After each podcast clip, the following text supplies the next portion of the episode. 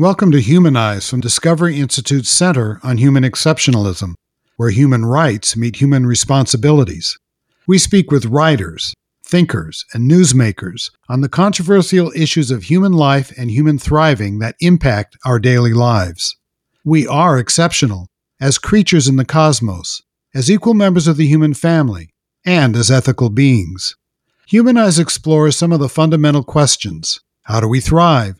How do we live well and care for what we've inherited? How do we act responsibly with one another and in the wider world? And how do we conserve the good things of this life for the future? We matter. Our actions matter. Let's get into it. I'm Wesley J. Smith, and this is Humanize.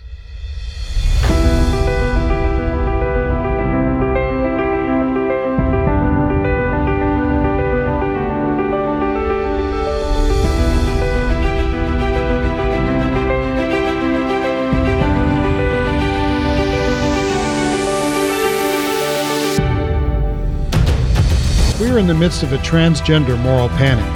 Until recently, few people sought what used to be called a sex change. Today, the numbers of people seeking to, quote, transition, particularly among children and teenagers, is becoming a flood. Much of the American medical establishment and the Biden administration claim that immediately yielding to children's feelings that they are not the sex they were born is medically necessary life saving care. But is the science really settled? Recently, the United Kingdom, France, Norway, and other European countries hit the brakes on immediate gender affirmation in children. Even the World Health Organization, under political pressure to be sure, just admitted that, quote, the evidence base for children and adolescents is limited and variable regarding the longer term outcomes of gender affirming care, close quote. The UK's National Health Service concluded that instead of encouraging transition, quote, the clinical approach has to be mindful of the risks of an inappropriate gender transition and the difficulties that children may experience in returning to their original gender role, close quote.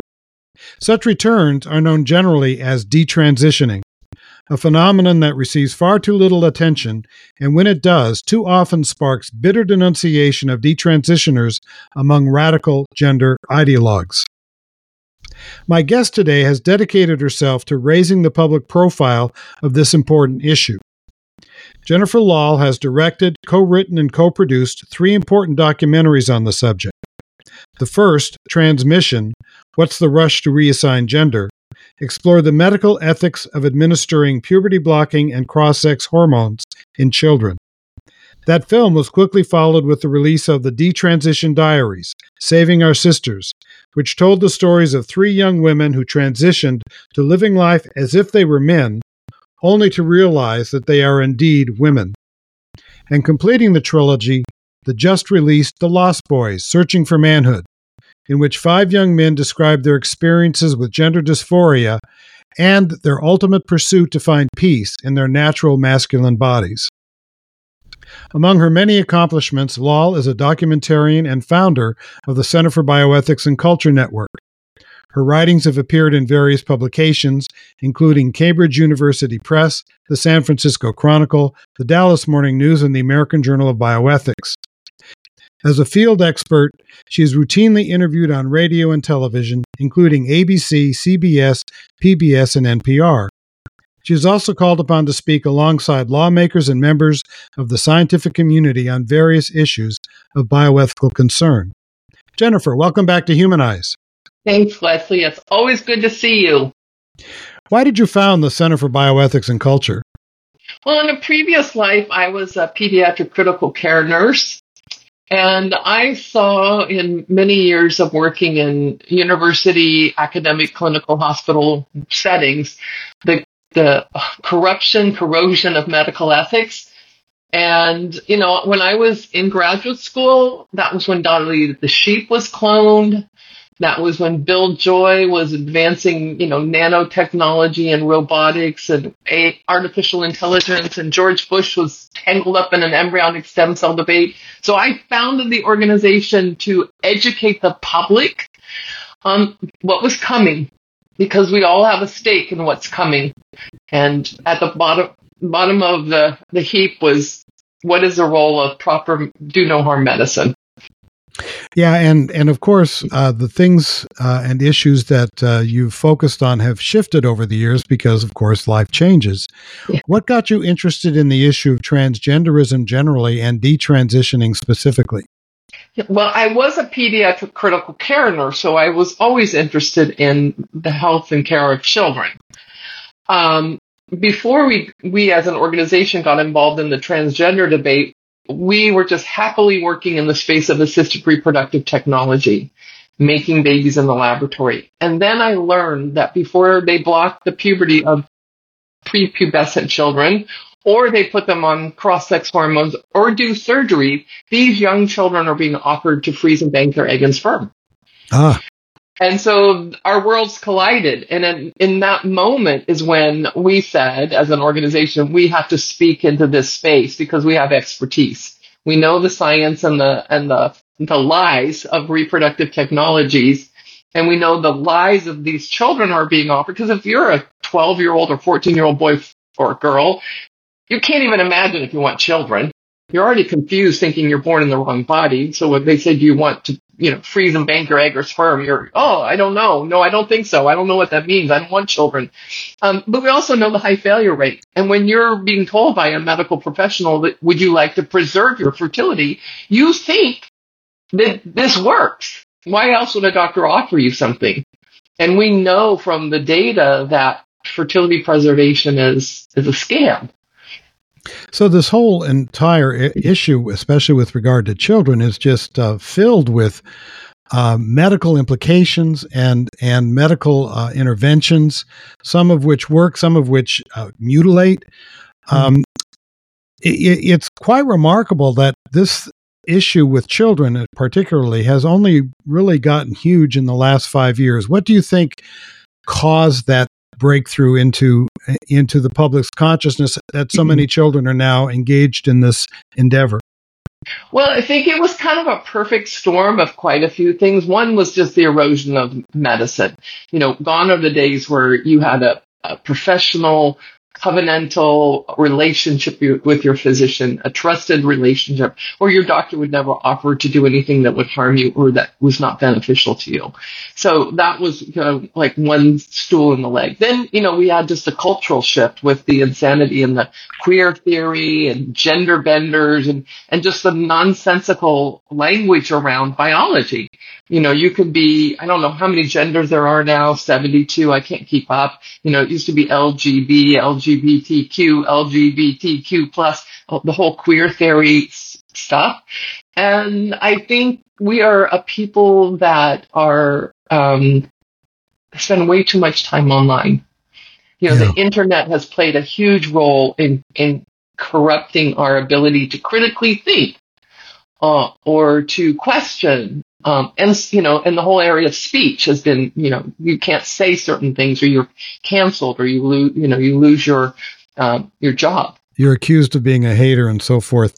I, I will talk about that a little bit later because your film actually, uh, one of the expert doctors discusses the role of the internet and all of this. Uh, but let's talk a little more generally first. I found The Lost Boys to be very moving. Oh, uh, what you. kind of research went into producing the film? Well, we talked to a lot of people pre-production, um, either people that are living as transgender people, people that have been what you would call maybe gender critical, that have been outspoken in this space. And we, we really wanted to explore what specifically is different about boys that's not, and there's similarities between the girls and the boys who both think they're confused or born in the wrong body. Their life would be better if they were the opposite sex. But boys are different in that, um, like it or not, people have been critical of this, you know, the, the backdrop of toxic masculinity. You know, boys are bad. Boys are part of the rape culture, misogynistic patriarchy. Boys can't laugh at things that they want to laugh at because they'll be criticized, you know, because gone are the days where you could just laugh at funny things. Now it's like, oh, how dare you laugh at that? Um, pornography plays a much bigger role in the lives of young boys. Not that young girls aren't spending way too much time observing and watching porn. Um, and puberty is different for boys. I mean, I wasn't a boy, but you were. You know, you are, you're this goofy little boy and you just, you know, like playing, and then all of a sudden you get this boom. Yeah, tell me about it. yeah, yes. Yeah, you And- get these feelings. And the backdrop is you're you're a rapist, you're bad, you're toxic, you're you know and so this is all, you know, coming into play. And so they go online. Where do kids go? They go online. Oh, you're and I, I remember, body. of course, when I was growing up, there wasn't online, uh, but I remember I uh, didn't grow whiskers until relatively late, and I was really upset. Now I can imagine that in the current uh, situation, if I didn't grow whiskers, and I'm being told on the internet, well, maybe that's because you know you're not really a man or a boy. That that could have influenced me. I don't. I hope not, but but uh, I always wonder because the world I grew up in was much more innocent and less dangerous in, in this regard. Yeah, and two, two or three of the boys in the film actually experienced, you know, what they consider to be late puberty. You know, all the other boys were getting voice changes and shooting up and getting facial hair, um, and and they did it. And you know, it's so funny because we, you would think we would have uh, progressed, evolved to a point where you know you can have boys that are interested in all kinds of things Yeah, theater, art, poetry, music, that don't want to play football, that don't want to sit around and drink beer and go to NASCAR. But you know, we, we still are wanting to push people into these stereotypes. And if you don't fit in, you know, as one of the psychiatrists in the film said, if you're not this, this, and this, oh, well then I'm not a boy, I must be a girl. but what's really remarkable about that is that the hyper stereotype typing is actually in the transgender ideology. That that instead, if some, let's say, a girl uh, uh, is more of a tomboy, suddenly, no, no, she has to be a, a boy, and Yeah. and and you see almost uh, parodies of uh, sexual stereotypes embraced in this very radical gender ideologue community. Yeah, and f- forced upon. And what gets me most agita- agitated is doctors willing to medicalize these children instead of Yeah. just leaving them be and letting them be however they are. and Um, mental health professionals pushing them on toward that end instead of saying, well, let's fi- find out if there's some underlying issues here. I mean, we've seen, uh, for example, in uh, the UK, a lot of the kids who were detra- or who were transitioned were had autism, and and and you also find that uh, that uh, some of the experts are saying, you know, there are often underlying mental health issues that go unexplored. Instead, uh, ideological mental health people grab this as the answer uh, rather than do a full exploration of what's going on with the kid. Exactly. And a lot of the um, social science research shows that these children often have several comorbidities. So they are perhaps bullied. They are on the spectrum of autism in some way. They have some kind of trauma. You know, they're in a, a broken home or, you know, there's drug addiction, there's pornography addiction. So all these things need to be teased out Yes. in, in helping these children understand these feelings of sometimes hatred of their body. Yes, and and uh, that that's really a, a, a hit on the mental health professions. That rather than pursue that exploration, that is actually denigrated, almost as if it were uh, some kind of abuse of these kids. Yeah, and I work a lot with um, parents. who Actually, parents were the ones who came to us after the detransition diaries came out on the girls. We had an influx of parents saying, "Please make a film about the boys."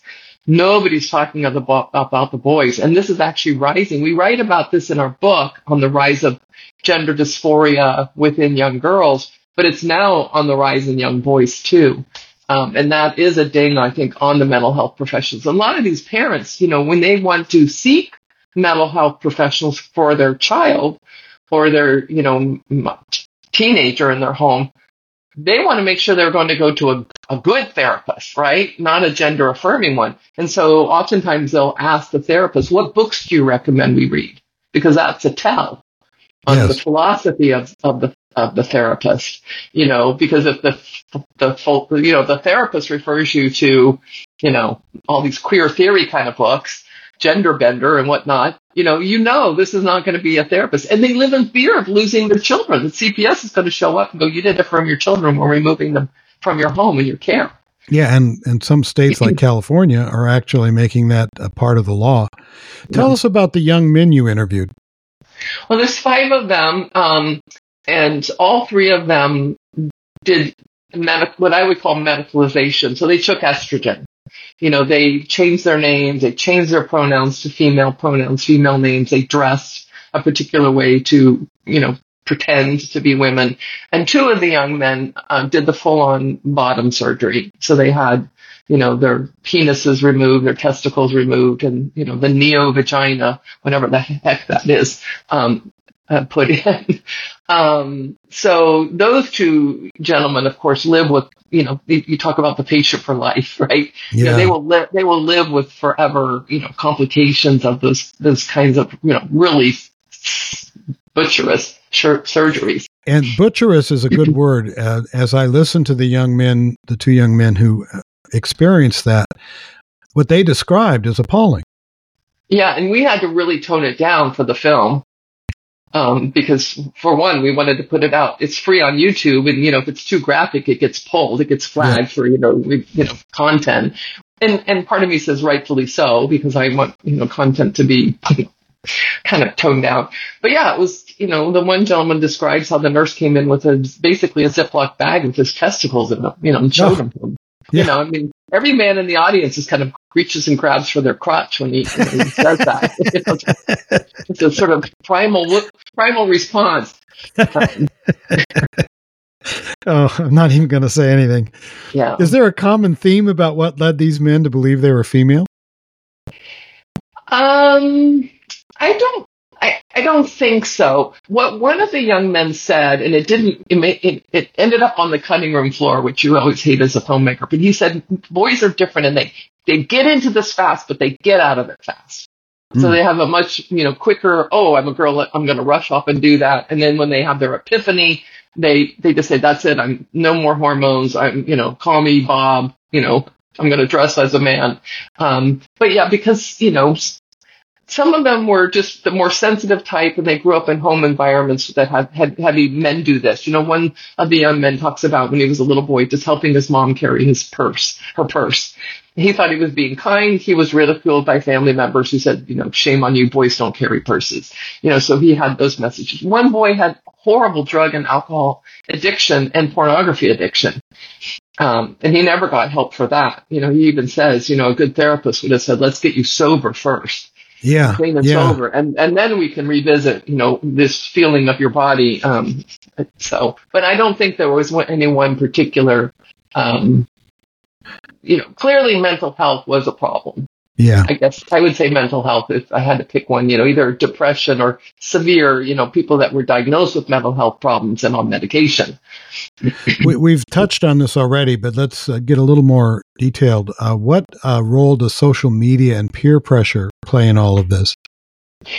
Yeah, it's it's huge. I mean, if I could say one thing, one bit of advice to parents raising kids right now is get your kids outside, get them off of laptops, get them off screens don't let them have, you know, smartphones as young kids. Make sure that they're not consuming content, you know, un- in closed doors, you know, in their bedrooms. Um, it's just horrible.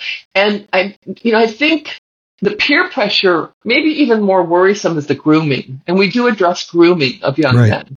Um, and that certainly happens with young girls too, but they get into these online chat rooms with older predatory men who, you know, say, send me pictures of you, you know, dressed up like a girl. And, you know, I mean, there's, there's that nature, which isn't, you know, the old school peer pressure, you know, you want to be the cool kid and, you know, you have to comb your hair a certain way and, you know, have a muscle car. Um, but it's more that online predatory, um, yeah, one of the doctors, at least one of them that you interviewed, because you interview the men, the young men, uh, and you also interview uh, three or four uh, medical experts in this field. And, and one of them, as I recall, was saying grooming is a huge part of this. It is. And, and that happens online. You know, so back to the internet. So that, you know, that connects the two.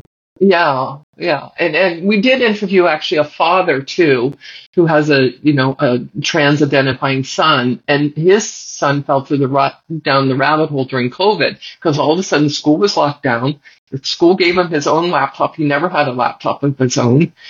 And so he had to be online because you're in school all day in your home during COVID lockdowns. And then his father said at one point they would hear him in the middle of the night. He was online all night long because he'd never had this technology um, so you know available.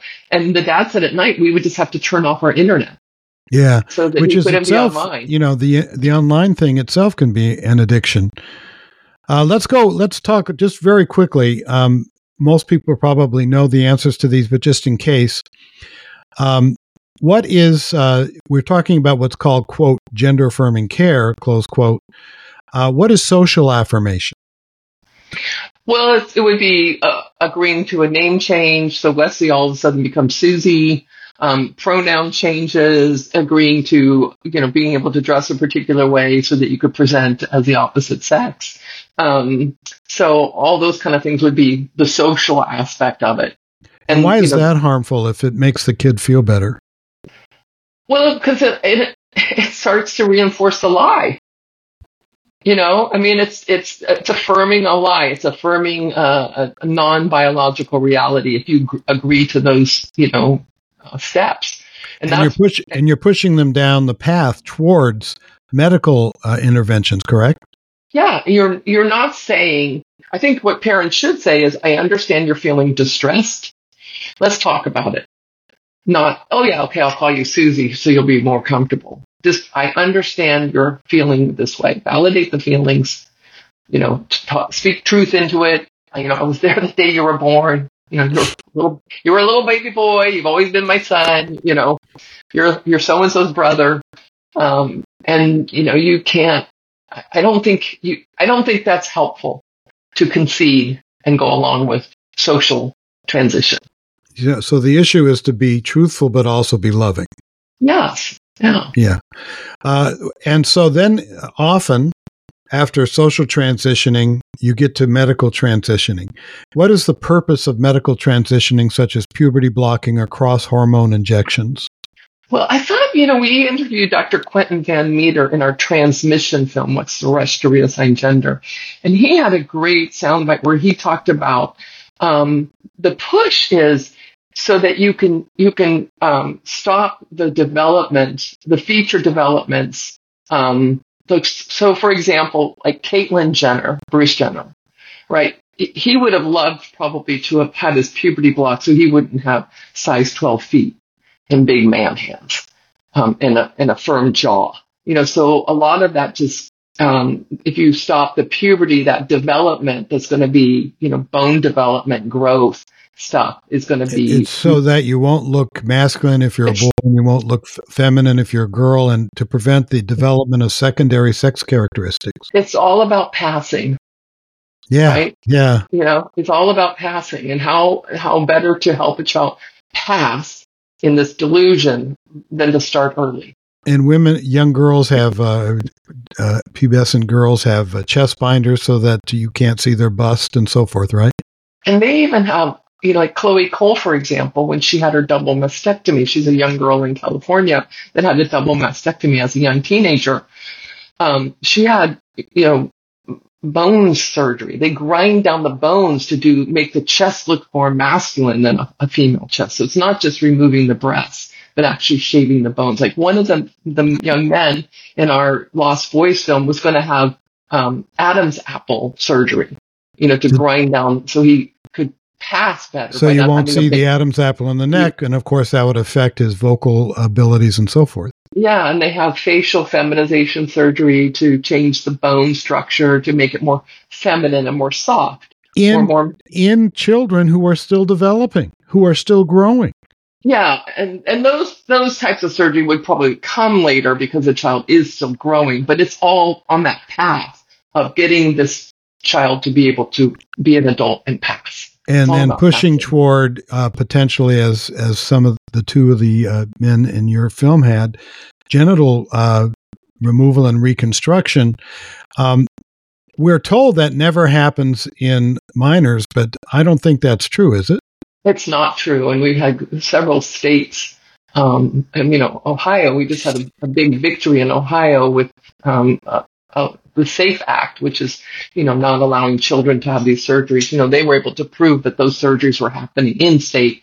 And you'll often hear legislators say, oh, it's not happening here. And of course, you know, the parents and the people that are critical of this, um, you know, are quick to show the receipts. Oh yes, it is. It is happening there. You know, Yeah. we have three big lawsuits in, against Kaiser Permanente in California. And, you know, Chloe was a minor. I think she was 14 or 15 when she had her double mastectomy. Yeah, these um, interventions are sometimes told uh, the families that it's reversible, uh, but most of them are not, are they? When They're it's not. medical. Yeah. Well, and, and it gets me back to the fertility preservation. You, we they used to say, "Oh, we, we don't they don't lose their fertility. Their fertility isn't harmed." And then we kind of went, "Well, then why are you offering fertility preservation?" because Yeah. fertility. so it's not. You know, you you you know when you think of normal human development, you're going through you know puberty, right? And those are very important things that are happening for your whole body during puberty you know, brain development, you know, not, not just physical, you know, your mental bone. And if you block that, you stunt that. And if you just say, okay, after we blocked your puberty for two or three years, we'll just turn it back on. It doesn't work that way. That's You know, right. you've and you've lo- lost those two or three years. Yes, you've lost them. And then you go, okay, great. You have a, a 19 year old that you're going to put through puberty now as a 19 year old. It doesn't work that way. And, And if you- certainly, If you mix uh, puberty blocking and um, hormone cross hormones like testosterone to girls, doesn't that cause sterilization? it, it definitely causes steroid or in men too. Yeah. You know, to put men on high dose estrogen, you know, does is not healthy on the testicles and the and this the sperm production. And the fact that these people have been saying that it is reversible is just bonkers. You know, you can't reverse a double mastectomy, you can't reverse a neovagina or a phalloplasty, um, and it, the powerful effects of high dose wrong sex cross hormones in a male or female body wreak havoc on all kinds of systems. One of the Um, young men that uh, you interviewed in the film said that by the t- he, w- the reason he decided to have his genitals removed is that the medical interventions had already caused him s- total sexual dysfunction, that he couldn't have an orgasm and he couldn't get aroused, and so he thought, well, why not? Why not? And, and it was funny because he's the gentleman that actually um, was is pushed. They basically said, "You've been in the program, the gender clinic program, for long enough. If you're not going to have the surgery, then we're going to, you know, release you from the program." Um, so there was this kind of like, okay, they're going to release me from this program of, of taking care of me with my cross-sex hormones because I'm I'm not agreeing to, to the surgery and I've lost all my sexual function. Okay, I'll just do it. And then the other young man who had the um, the neovagina, he was like being wheeled in to the operating room. He had to leave Norway to go to Thailand for his surgery, and he was being wheeled in, and he can't remember if he said it out loud or if he just said it in his brain, but it was somebody please help me, stop me. And then Yeah. he says, and the next thing I knew, I woke up in the you know recovery room, and the, the, surgery had been done. Yeah, that's that's that's really tragic when you when you think about it. And these uh, young men um, are going, to, especially the ones who had that surgery, are going to have to live with the not only the regret, but as you mentioned earlier, the terrible medical complications. Being a lifelong patient, uh, I I believe they said there's continual pain, uh, there's continual need to uh, have uh, doctor visits and and infections and this kind of thing. And and it's presented as so oh this is life protecting and it's it's it's such a uh, fraud it seems to me Yeah, and then one gentleman and other people have spoken of this that are male detransition or you know, they have trouble just urinating. Yeah. You know, just simple things you just take for granted. why is there so much hostility among gen- transgender activists to detransitioners if what matters is how we self-identify i mean the whole point of gender ideology is that everything becomes subjective it is how i feel and we're supposed to honor how people feel inside about their sexuality, about their their gender choices, and so forth. But apparently, that's a one way street. If somebody decides, well, you know what, I was I was always a boy and not a girl, and yet when they engage in the quote detransitioning, one of your uh, interviewees calls it recovery. Uh, the there are death threats, there are hostility, there are try uh, efforts to shut them down from speaking on college campuses, and so forth. Why do you think there is such intense anger if feelings is supposed to be the end all and be all? Well, I mean, first we were talking about a group of people that we already acknowledge have a lot of underlying mental health issues. So these are just not normally healthy people mentally. Um, so they do appear to be at times quite unhinged and quite aggressive and angry.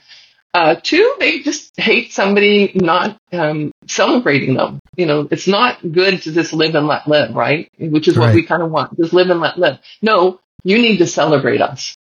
And you need to allow us, you need to accommodate us, and we will have zero tolerance for, which is why you see them. Why do they want to be in women's sports? Why do they want to be in women's bathrooms and women's prisons? It's so that they're not happy just, you know, which I think most society, society leaving children out of it, but adults, if you just want to do your thing, dress this way, call yourself whatever. Now I draw the line. I don't think even physicians should be doing surgeries like this on adults because I do think these people are unwell mentally. Um, and that good proper medicine doesn't chop off healthy genitalia or healthy reproductive organs. But I just think we're dealing with a, a largely unwell population and an attitude of we have to celebrate whatever the decadence is. It does, I don't think it's just limited to, um, to this space. There's a lot of decadence going on, and we have, you know, just the minorly attracted adults. Yeah. You know, we have we have to celebrate this, you know, versus being, you know, morally reprehensible, that kind of person. You know, we're not going to, but they want to be celebrated. You know, when when uh, a child tells their parents that they think they're the wrong sex, they're born in the wrong body, so called, that is a tremendous blow to family cohesion. Uh, have you uh, discussed uh, that issue with family members of children who either transition and stayed that way or detransition? Yes, we have. It's never really made it into any of our films, but you know, it does. It wreaks havoc on the whole family. Um, it causes strain, as you can imagine, between husbands and wives. Um, it causes strain with other siblings. You know, if all of a sudden your brother that you've known your whole life is all of a sudden now your sister, um, and you have to kind of go along with that. It causes strain in um, extended family, where you know one of the mothers in Trans Mission talked about how everybody was against her. Her her her family members were saying, "You need to affirm your child. You need to affirm your child." The school was against her. The doctor was against her. You know, so that it just causes all kinds of stress um, especially, like I said, under the cloud of fear of losing your child, that CPS is going to come knock on your door and remove your child from your care. And it can lead to divorce, and and uh, mm-hmm. where the non-affirming quote unquote parent loses custody solely for that reason. We have a, a case like that in California. Ted Hudacko, he has lost custody of his one son because he won't affirm that his son is now his daughter, and he didn't lose custody of his other son. So he's not an unfit parent. So he can see one of his children who was born a boy, who is a boy, you know, fine. But no, you're not going to be able to see this child because you are harming and hurtful to this now girl in quotes. Yeah, this this whole uh, issue leads to so many paradoxes. For example, uh, government requires now uh, insurance companies uh, to cover transition services, medical services. Uh, often, uh, government benefits will cover transition services. But when somebody wants to detransition, which may take medical interventions, often there's no insurance coverage, there's no government benefits. And so you don't have uh, an equality of uh, approach there for people who are trying to, let's say, let's even just assuming they're trying to be true to their true selves, and you don't even have uh, uh, an equality of ability to access help to do that. Yeah, and one of the young women in the detransition diaries speaks to that and the fact that she was able to get her double mastectomy covered by her insurance, but when she inquired about reconstructive surgery of her breast, she was told that it was not covered. Um, and you know, and, and not only is insurance or physicians there to help these people, when you have complicated um, uh, side effects, complications of these butcherous surgeries, it's hard finding doctors that know how to manage that care because we're we've not seen this. We're not, yes. you know, we don't know how to help a man who's had his you know, testicles and his penis removed and had a fake vagina created. I'm like, I don't know. This is the first time I've ever dealt with a patient like this. So they are, you know, dealing with doctors who maybe want to help them, um, but feel, you know, inept. Uh, one of your interviewees um, says there's a distinction to be made between desisting and detransitioning, which I thought I hadn't heard that term desisting before, but I like that. Uh, describe what he was talking about there. Well, they, what they refer to when they say desister is somebody who um, changed their pronouns, dressed a certain way, changed their name, cut their hair, but they never took any medical intervention. So they never took cross-sex hormones. They never did any surgery. So it was just all that social presenting stuff. Um, and then they stopped. So that's a desister, you know, all the way up to, but no medical intervention. So they end up with uh, a normal future because they have not actually been interfered with in terms of medical uh, interventions and procedures. Correct. It's all this, all of a sudden now they dress a particular way, you know, and change their name back. And right. Trust and then the detransitioner is people that have medicalized, not, um, and I just make the distinction between medicalization and surgical intervention because med- some just took estrogen. So three of the young men in our film only took estrogen and then stopped. So they detransitioned and two of the men took estrogen and had the surgery and then stopped. So, but I think it's important to, as far as language, and one of the gentlemen speaks to this, I didn't transition and I didn't detransition because I could never become a woman and I could never go back to being a man because I was always a man. Um, but I I use the language just because it's the language that we use to talk about what we're talking about. And then people know what we're talking about. Yeah, I, I, I, you know I write about this issue quite a bit, and so and I use the term gender affirming care. I tend to put it in quotes uh, or so called gender affirming care. Uh, and people yell at me, you can't yield to that lexicon, but you have to in the sense that it is now how people describe these procedures. And we have to be able to identify what it is that we're discussing. Yeah, and it, you know, I want to have a a voice in the public square. I want to speak in language in terms that people will understand. I don't want to speak in polemic terms.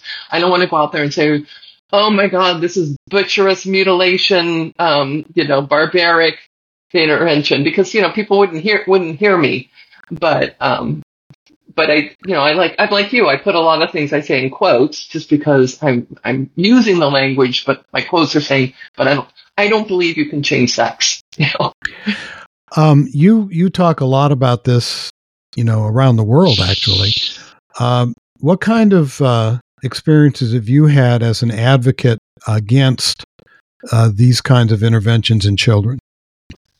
Well, whenever I do speak, I'm at conferences that have invited me, so these are friendly environments. Um, so I haven't had that kind of hostility. I have attended a, a public event hosted by Kellie-Jay Keen, who's quite a you know prominent figure out of the United Kingdom that runs her Let Women Speak campaigns, where she just shows up and with a microphone lets women speak. And you know, I was at the Let Women Speak campaign in New York City, which was in front of the um, um, City Hall and I it was the first time in my life where I thought I'm not making it out of here alive. I'd never seen so much violence and vitriol. Um, we probably had 60 to 70 New York policemen guarding us, trying to keep this. I mean, we were on, you know, 20 feet of sidewalk in front of City Hall with a little metal barricade, and it was absolutely like vicious, vile, spitting, throwing stuff at us, you know, ripping their shirts up open to show their double mastectomy scars. And, you know, it was just vile. It's um, it, it's a sign of a movement that doesn't believe it can prevail through normal persuasion. Yeah, and, and solid, good arguments. And, and we know they don't have them. I mean, we, this, you know, the jig is up. We saw what the World Health Organization did what last week um, you know, with just saying, oh, we, the science isn't settled. You know, we have many uh, states that are passing laws that say we're not going to do this in our state. Uh, we saw, you know, Washington University realize recently closed down their gender clinic because they were concerned for liability for their physicians that practice, in quotes, gender affirming care. Um, so it's hard for them to make good arguments. Which brings up an interesting point. Uh, we have seen Northern Europe and Western Europe, UK, Denmark, Norway, Finland, France, uh, Sweden, turning away from this approach, even though they had initially practiced it. Uh, in fact, uh, one of the uh, original proponents of this out of Finland, a psychiatrist, basically said, no, this is wrong and this is dangerous. These are not Bible Belt countries. I mean, we're often told, oh, this is just about, uh, you know, fundamentalist Christianity and, you know, et cetera, et cetera. These are very socially progressive countries. And it strikes me that they have come to the realization that wait a second, we were in this moral panic, this rush, based on some pretty flimsy um, uh, studies out of the Netherlands in particular. And even the Netherlands is backing off. Yet that doesn't seem to have translated into the American uh, discourse. The New England Journal of Medicine, the Lancet, and others have written, uh, have published article after article after article in which they uh, assert unequivocally that quote, gender affirming care, close quote, is medically necessary and life saving, and don't even mention how these other countries and uh, the British uh, Medical Journal and, and other other uh, studies and uh, periodicals have said, wait a second, this isn't right. Science requires discourse. And it seems to me that what is happening in this country, of all countries, is that discourse is being stifled by the Biden administration.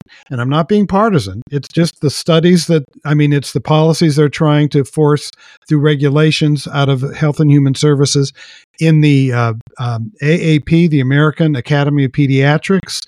Uh, WPATH, which is an ideological quote medical close quote association about this issue. Why is it so hard to break through in this country when other more liberal countries actually are, are finding their way to a more rational approach? Well, I think um, I think we'll catch up. I think this is. I always tell people this is an issue that we will see one in our our day, and you and I, Wesley, are getting up there in our years of our day.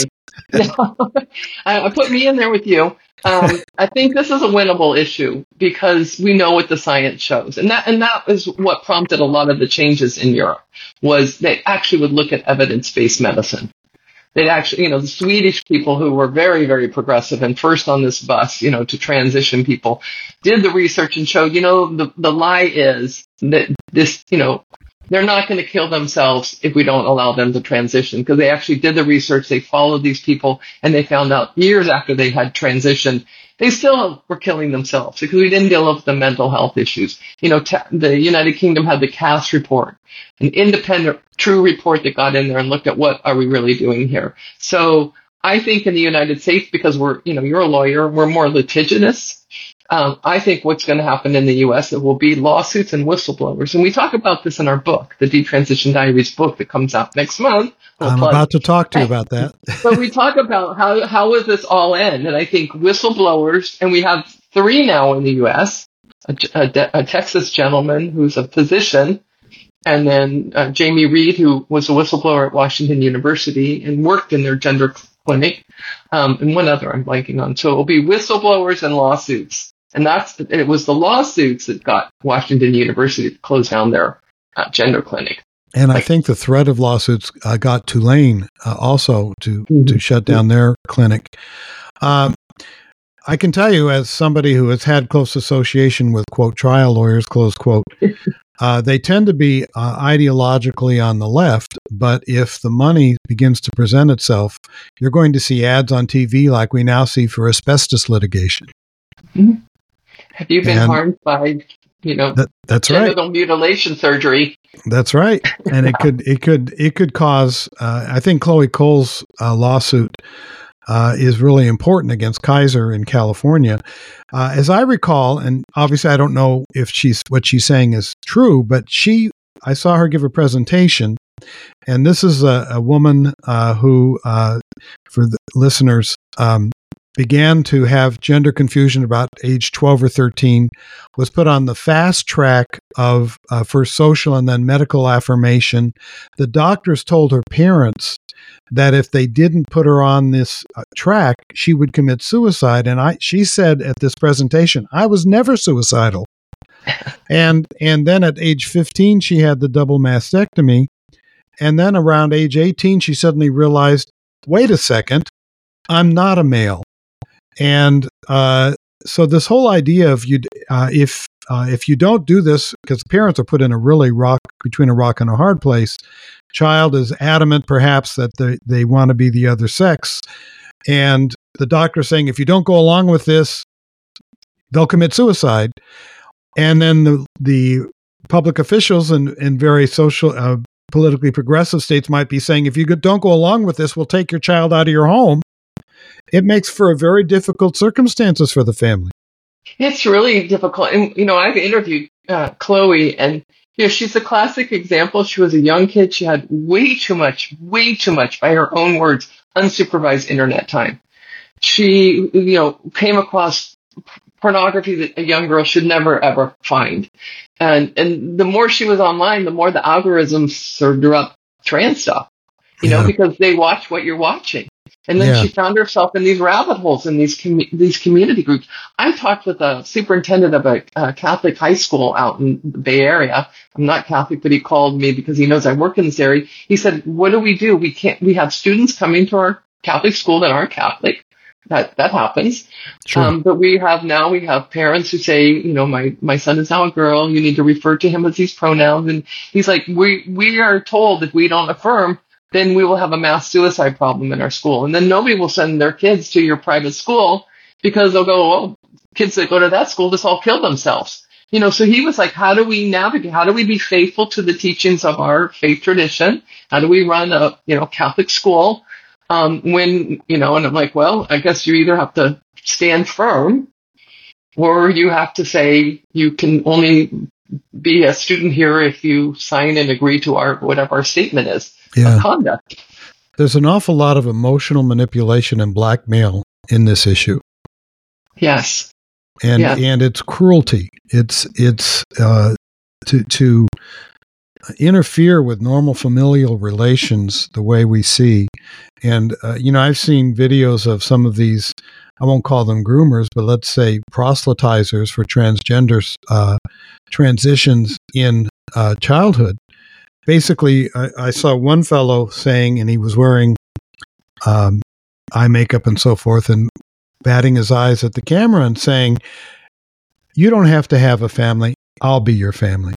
And I was thinking, that is so insidious mm-hmm. to create yeah. this ideal, perhaps, of, oh, this, this man will care for me and, and accept me as I am, and my parents are saying I can't do this.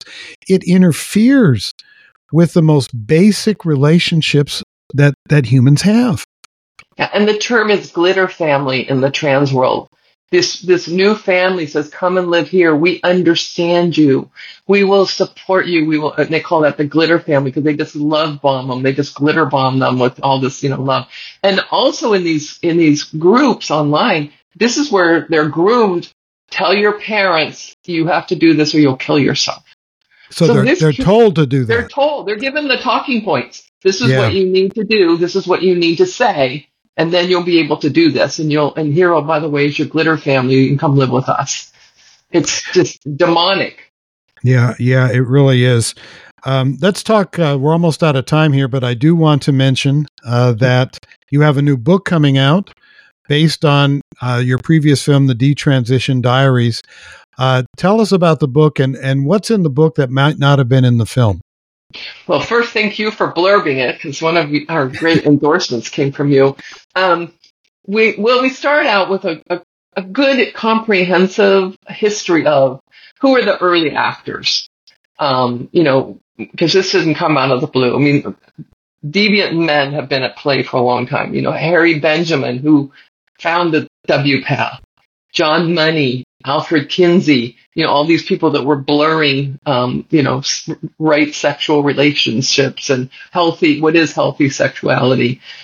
and so we sort of look at who are these big actors. Then we look at four big moments in time where medicine went bad. You know, we look at Nuremberg and what happened in the, you know, the, the research experiments that were done. We look at Tuskegee, we look at the lobotomies, and we end with looking at forced sterilization programs across the United States, you know, the whole eugenics movement.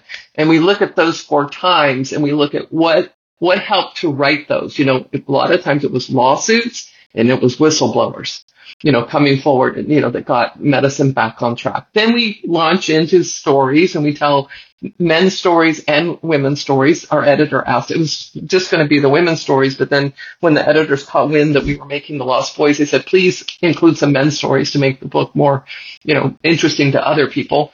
And then we sort of end with, why is this happening more often in, in girls? And, you know, how are we going to, how are we going to get out of this? Yeah, but when you say happening more often in girls, uh, it used to be pretty much exclusively a boy phenomenon. And then a few years ago, suddenly there was an explosion of girls believing that they were boys. And uh, it, it, what's even more disturbing to me in some regards is that girls will actually have, as Chloe Cole did, surgeries far earlier and more likely than boys. Yeah. And for girls, part of it is girls seem to be naturally more prone to these, you know, girls have bulimia and anorexia more than boys. Not exclusively, but more so. Girls cut. You know, girls are much more interested in how do I look? You know, I know it's on the rise, men having plastic surgery, but you know, it used to just be women that were more concerned with their physical. And girls run in packs. Yes. They're social creatures. Well, Debbie's doing this. Well, then I've got to do this and I've got to do this. And one of the young girls in, in, um, uh, Detransition Diaries, you know, she was a white, you know, privileged girl and she, you know, was like low man on the totem pole because she wasn't a person of color. She wasn't a, you know, an immigrant. She wasn't, you know, one of the oppressed groups, you know, the whole critical race theory. She wasn't oppressed. So she figured out quick, oh, I'll change my pronouns. And then she went up a notch. She got some more social currency.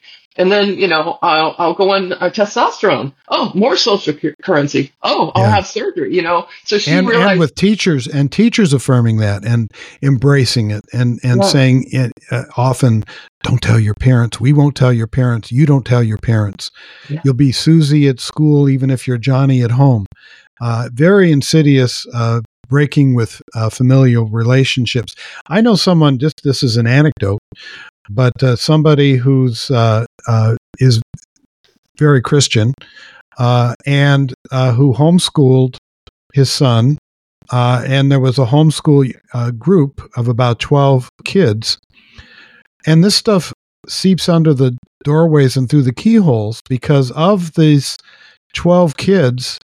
He told me that his son has now decided that she's that he's his daughter um, and of these 12 kids who all were raised in conservative, uh, what's sometimes called normie, N O R M I E homes, nine have actually uh, engaged this issue, which is probably higher than normal, but it's still quite shocking and quite profound. And that, my friend's family, uh, has been shattered.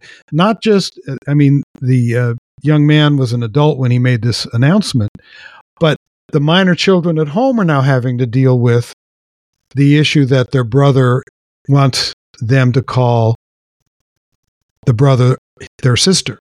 Yeah. Well, we're living in a time where one t- teenagers or children coming into adulthood are, are, you know, rebellious. They want to rebel against their parents. You know, sometimes it's just you know, they got tattoos and pierced their ears and, you know, went emo or goth or whatever.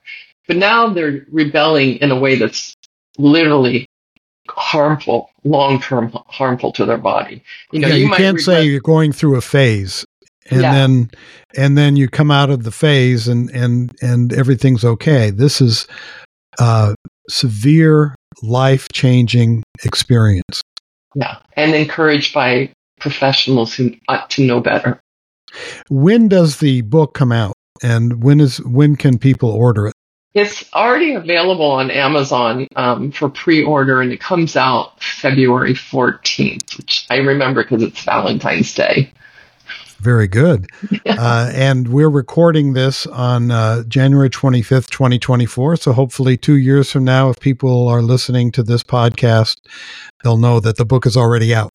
yes, exactly. And if I could just put in a little plug, the Lost Boys was released 10 days ago, and yep. we've had like over 32,000 views, and it's already available in three languages. Oh, that congratulations. People, people, come out of the woodwork and say, quickly, can we subtitle your film? So it's available in Polish and Spanish and in English, and we expect many more languages will come very soon. So we're think, pleased with the, with the response. I think one of the things that you've done quite well uh, throughout your career in, in terms of bioethical advocacy is you turn to uh, media such as film because a lot of people don't read books anymore. Uh, but people do uh, watch YouTube videos, uh, and uh, so all they they can go to the CBC's uh, website and get these movies for free, right? And they can yeah, access all, it. They're all free. And I still remember you and I were in a car somewhere driving to speak at some conference, and you helped me, gave me the title of our first film, Exploitation. yeah, I did do that, didn't but I? Yeah, but yeah, people, yeah. you know, don't, I don't want my publisher to hear this because people don't naturally want to read books. well, you know, I'm a, I'm an author too, but it's yeah. just a reality that uh, people do read books, but not as many as used to. That's all. Yeah, and you know, we we tried to sell our movies, but people want free content. So yeah. all of our all of our films are free on YouTube. We raise the money to make them, and then we just put them out for free. Yeah, and the point is to get the message out. I mean, exactly. you're not there to make money out of it. You're there to get the message out and to try to make a better world. Exactly. So. Well, what next for Jennifer Lahl? Well, I'm going to be going to Rome in April and in May to speak at two different conferences because they're about to do a really good legislative act in the surrogacy debate. Yeah, so which you're also involved in, and, and we can talk about another time. Well, May know, I? Su- if, you're, if you're transgender and you have your uterus removed and you want to have a baby, you'll have to have a surrogate. No, you'll have a uterus transplant, which they're talking about. Yeah. A- um, I would suggest that perhaps if you want to do a fourth film, do one on family impact.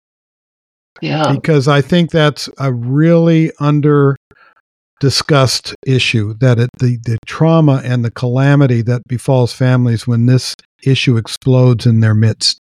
Yeah, I don't know. I mean, I'm, I'm much more in the bio bio space and family dynamics isn't bioethics. It's, family. All right. Just a thought. Just a Somebody thought. Else, anyway, another another listener can make that movie. Yeah, there you go.